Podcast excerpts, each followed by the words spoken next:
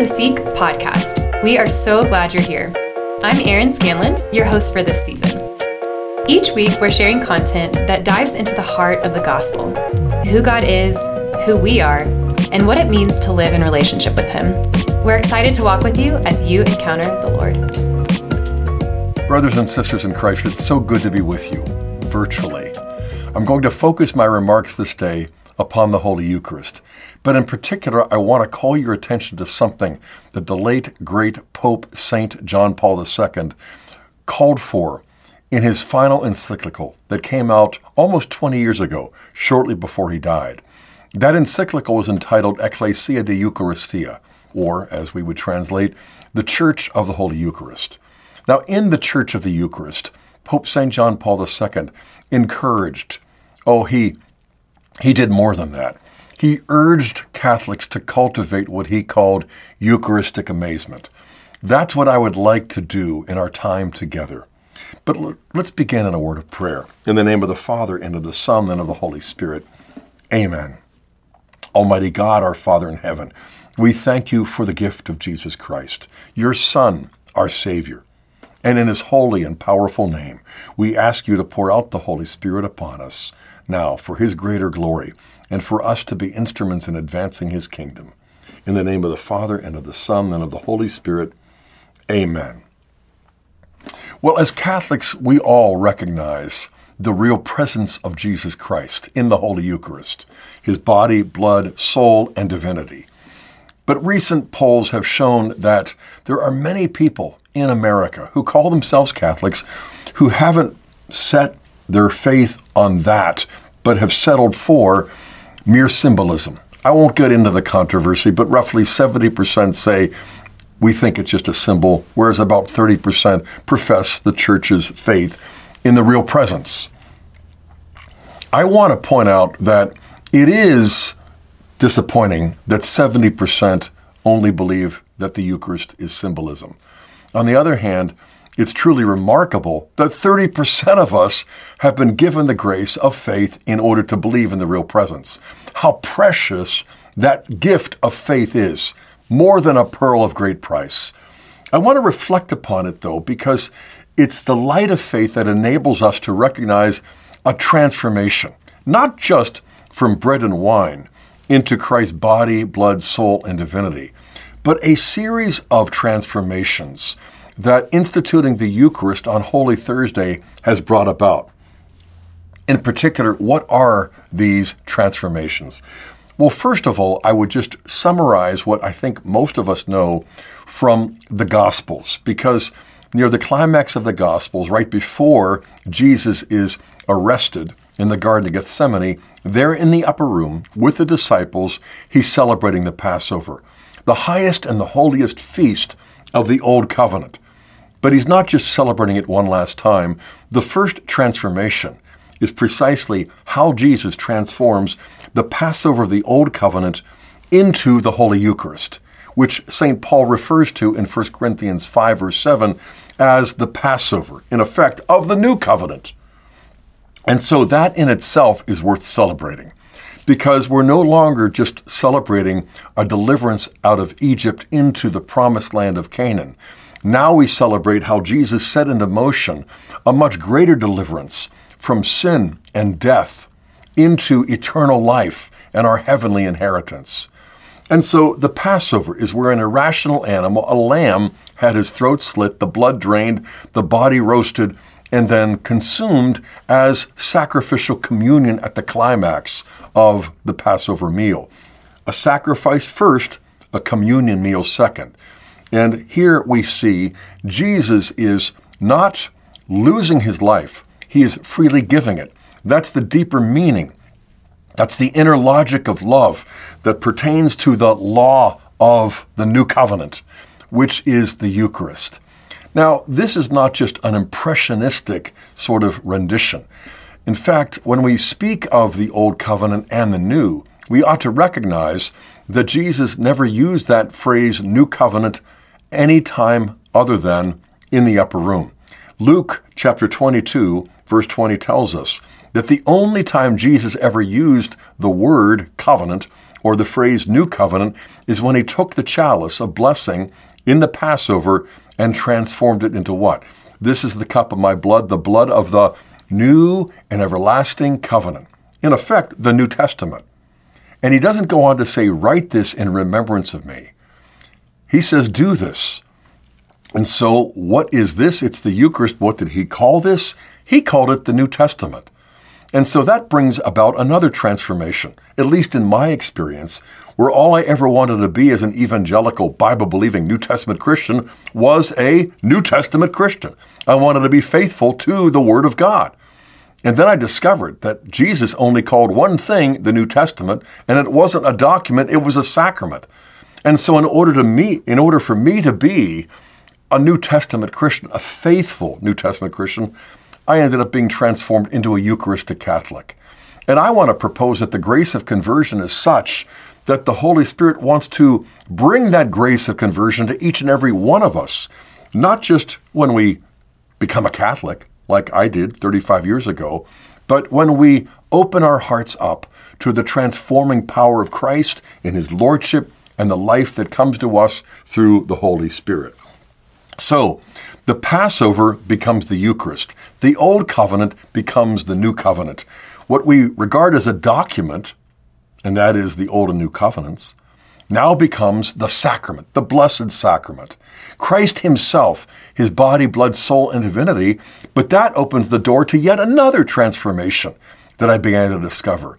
Because when Jesus transformed that bread and wine into His own body, His body was there but it was still in a mortal condition. He was capable of dying, which in fact he did the very next day on Good Friday.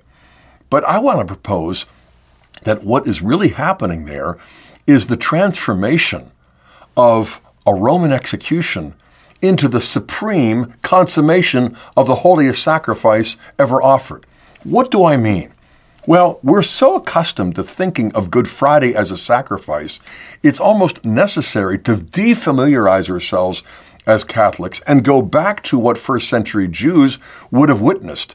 Because if we had been there as Catholics, transported back in time, standing next to the beloved disciple, or any of the other witnesses, and if we had suggested to them, look, behold the sacrifice, I think we'd be startled by their response. Because for devout Jews, a sacrifice could take place only in one area, and that is the Jerusalem temple, there on the altar with the high priest of Israel offering the sacrifice, whereas Jesus is crucified outside the city walls, far from the temple, where there were no altars with the high priest standing by to offer a sacrifice. What they would have witnessed, what they would have described, would have been a Roman execution. And if they were firm believers, they might have said, oh, it wasn't just a Roman execution. It was a heroic act of martyrdom. But a sacrifice, never. So, how do we come to understand as Christians today that Calvary was more than an execution, it was more than a martyrdom. It was a sacrifice and one so holy that it retired all of the animals that were offered in the Jerusalem temple at Passover time. Well, again, you have to rewind and go back to Holy Thursday and see that by instituting the Holy Eucharist, he wasn't just transforming the Passover into the Eucharist, the old into the new. He was transforming his own death the next day into not the loss of life, but the gift of life. He wasn't the victim of Roman injustice at, Calvary on Good Friday as much as he was the victim of divine love and mercy precisely by instituting the Eucharist. He transformed death from the loss of life to the gift of life, and the gift of divine life pouring out from his side in the water and the blood, and then the breath that he breathes upon the beloved disciple and his mother. Whoa! It was mind blowing for me to discover all of this. So we might call it transubstantiation, and we should. We should be willing to defend that as well. But what we've got to see is even more than a pebble that drops into a pond that sends out ripples in all directions instituting the Eucharist, transforming, transubstantiating bread and wine into his own body, blood, soul, and divinity, transforms Passover to Eucharist, Old Covenant to New, and then a Roman execution is transformed into a holy sacrifice. But that's not all, because on Easter Sunday, we discover yet another transformation. We all know what it is, and that is the resurrection. But up until Christ's resurrection, a resurrection was really nothing more than the resuscitation of a corpse, such as Lazarus. And so after four days, Jesus raised him from the dead and he gave him his life back, but it was physical life, it was human life, it was natural. Whereas what is happening on Easter Sunday is much more than the resuscitation of a corpse. It's much more than the vindication of his innocence. It's much more than the fulfillment of the prophecy on the third day he will rise from the dead according to the scriptures. Well, what more is it? I want to propose to you that the resurrection of Jesus is the deification of his humanity. His humanity, his body, his blood, and his soul are divinized. And not only that, but they are, well, they become the instrument by which we are divinized as well. So picture this on Easter Sunday morning. Jesus is back from the dead. So, how do you think you would want to spend your first day back from the dead?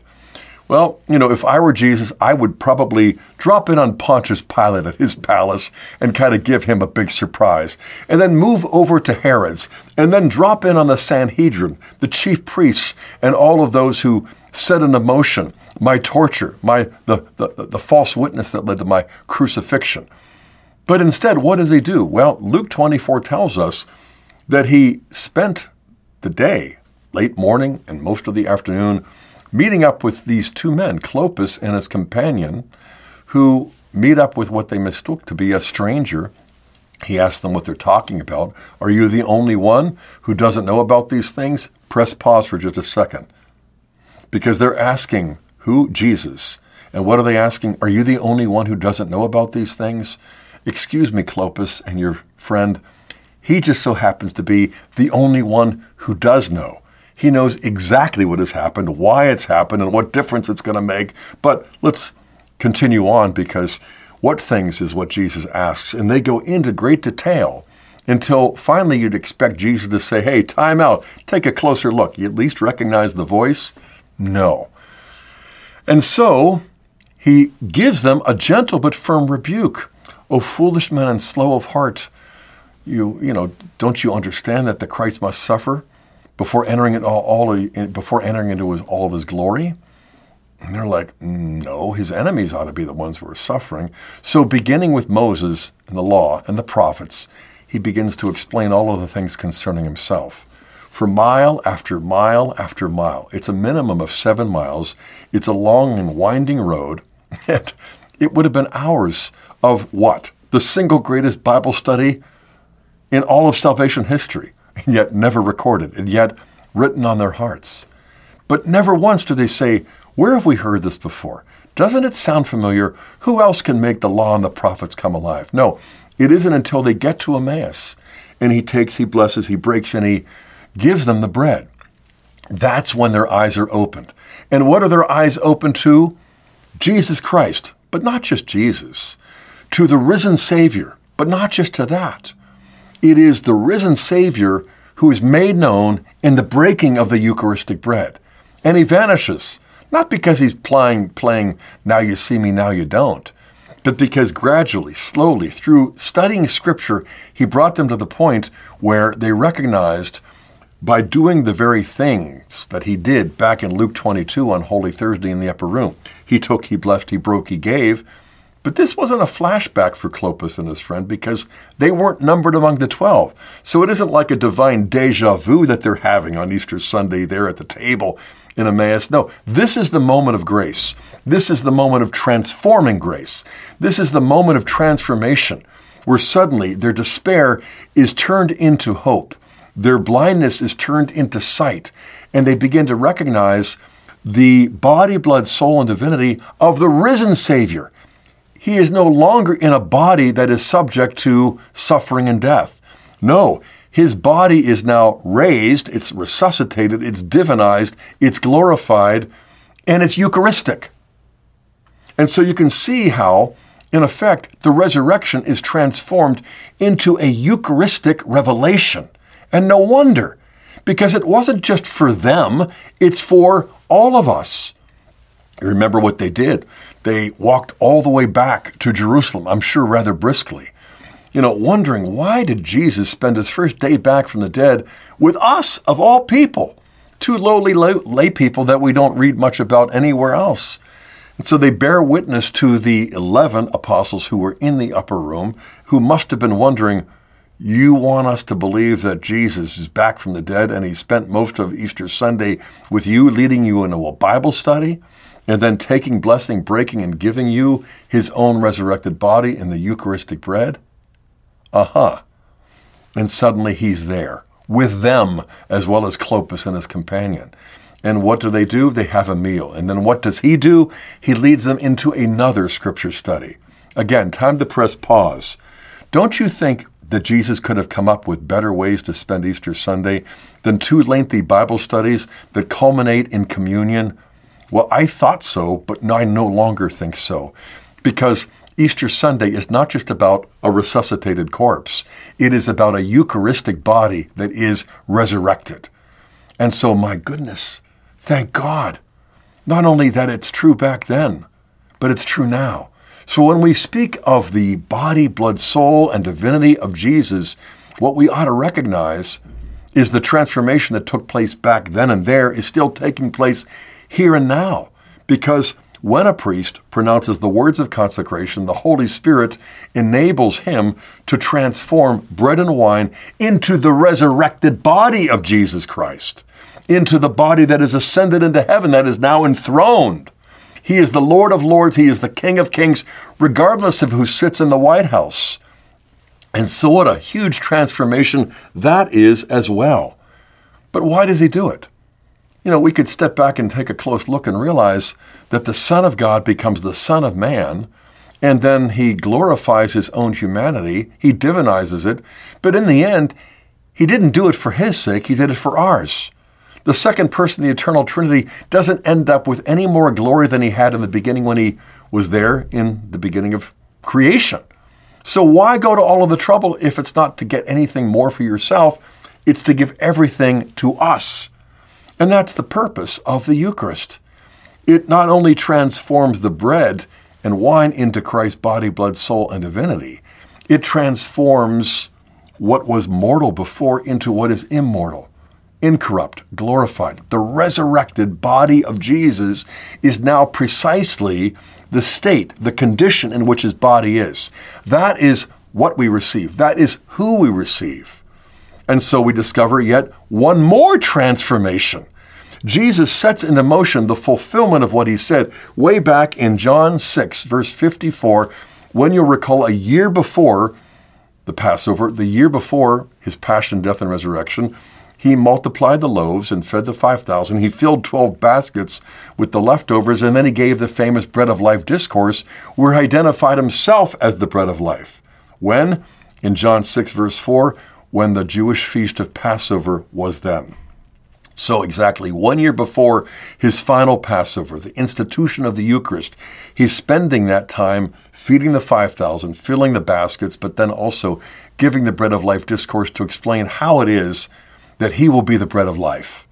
And what is it? My flesh is food indeed. My blood is drink indeed. He who eats my flesh and drinks my blood abides in me, and I in him. Then we come to verse 54 he who eats my flesh and drinks my blood has eternal life, and I will raise him up on the last day. There's a connection between not only the Eucharist and the resurrection of his body, but there's also a connection between the Eucharistic communion that we share on his resurrected body, where we receive his resurrected body. He sets into motion a gradual but complete and total transformation, whereby I will raise him up on the last day. So, with an ordinary meal, such as the Passover of the Old Covenant, you eat the lamb, and one day later, there's no more lamb. It's become your body, just like a burger and fries.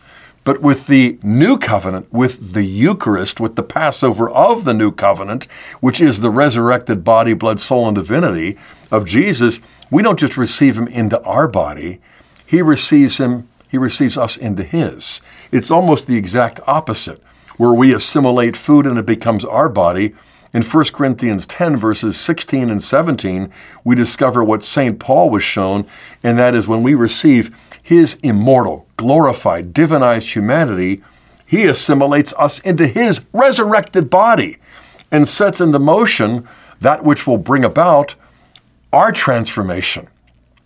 He who eats my flesh and drinks my blood, I will raise him up on the last day.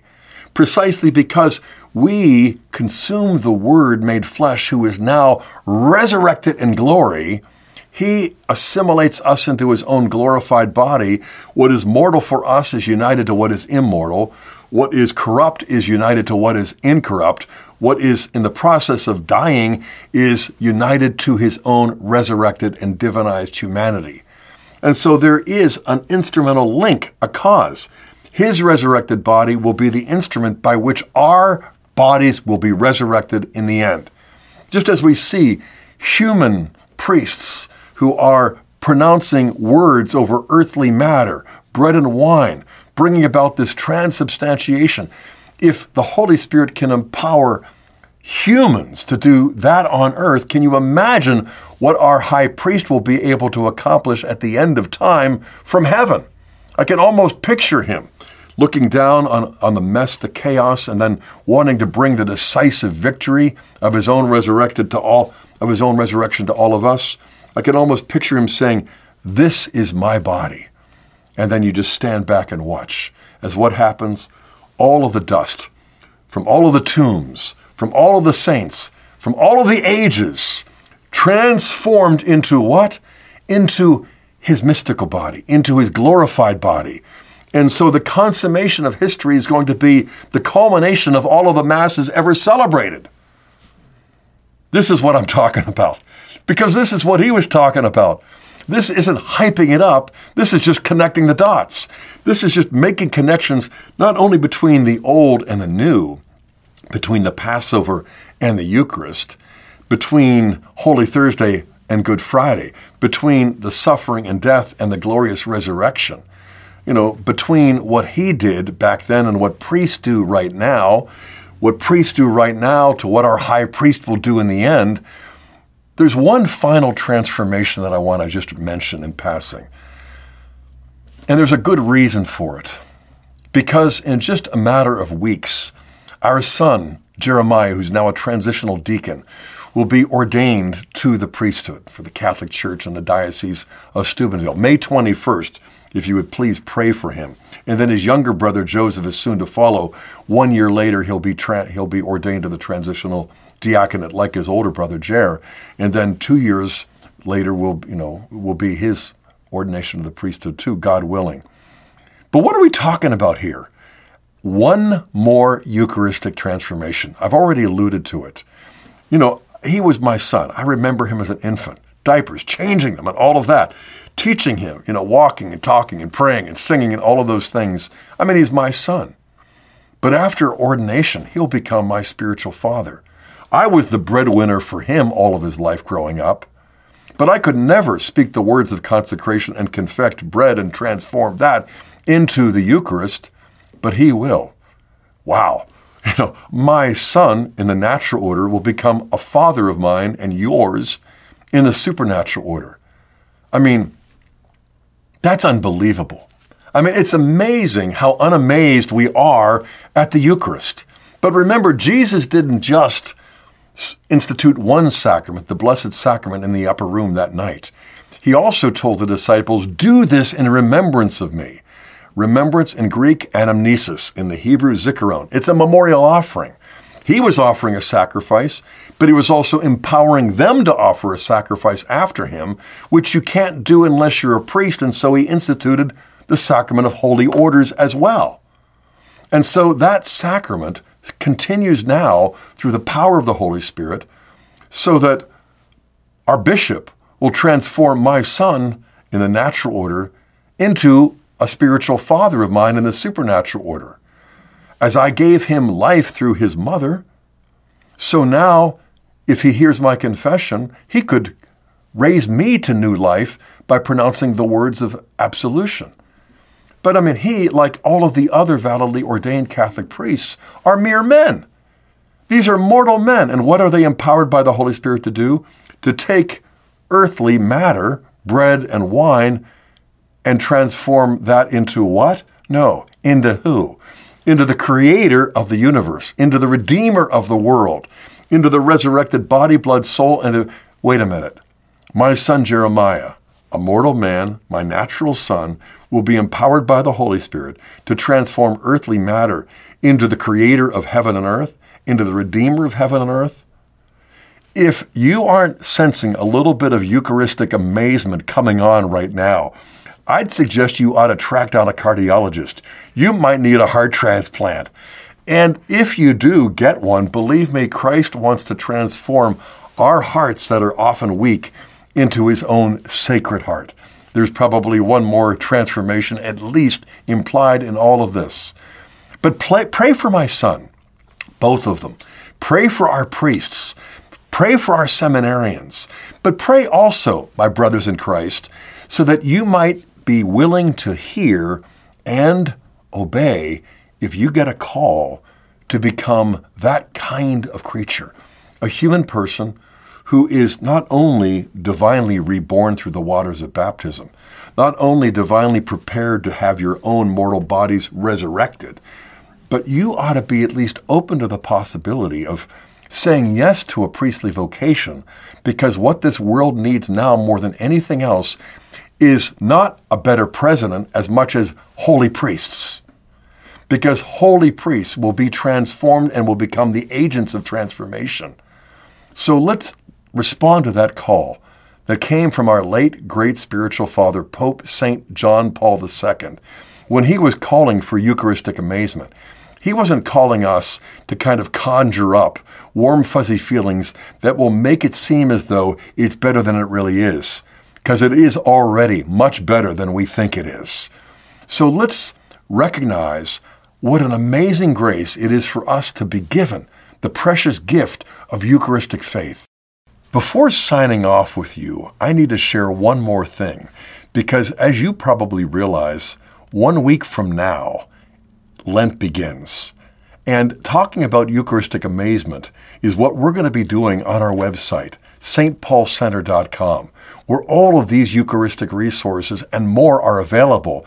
But one in particular, it's called Parousia, the Bible and the Mass. It is our latest and greatest Journey Through Scripture series, and through Lent, it's going to be available for free and only through Lent. Beginning, in fact, on Ash Wednesday next week, February 17th, we're going to begin live streaming a series of lessons on the Bible and the Mass that focus on how we can renew Eucharistic amazement.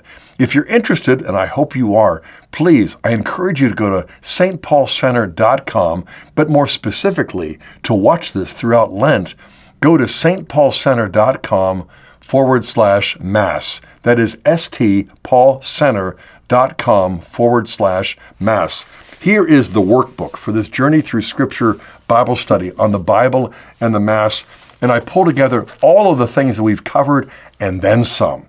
And so you might be able to watch it alone, you might be able to get a group together, but please consider joining me through Lent beginning on Ash Wednesday, February 17th. So let's rise to the level of the mystery of faith. In the name of the Father, and of the Son, and of the Holy Spirit.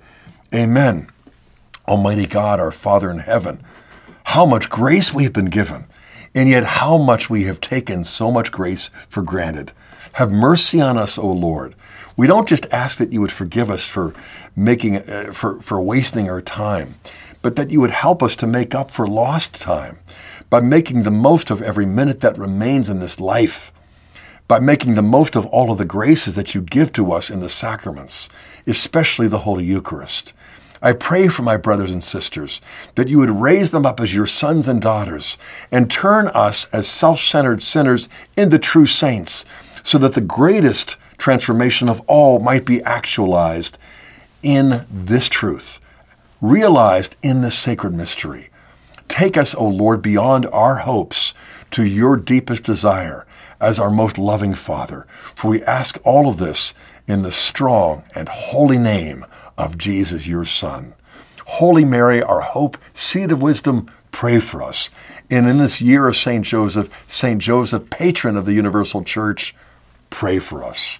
In the name of the Father, and of the Son, and of the Holy Spirit, amen. And brothers and sisters in Christ, may I also ask that you pray for me, and I'll be praying for you. Take care, and God bless. Thank you, Dr. Scott Hahn. And thank you to EWTN, who sponsored this last program. EWTN is everywhere. They seek to make Catholic programming available on a wide variety of platforms so that you can stream and watch Catholic content anywhere and everywhere. Thanks for listening, friends. To hear more content from speakers like this, join us for Seek 23 in St. Louis, January the 2nd through the 6th. Visit seek.focus.org to learn more.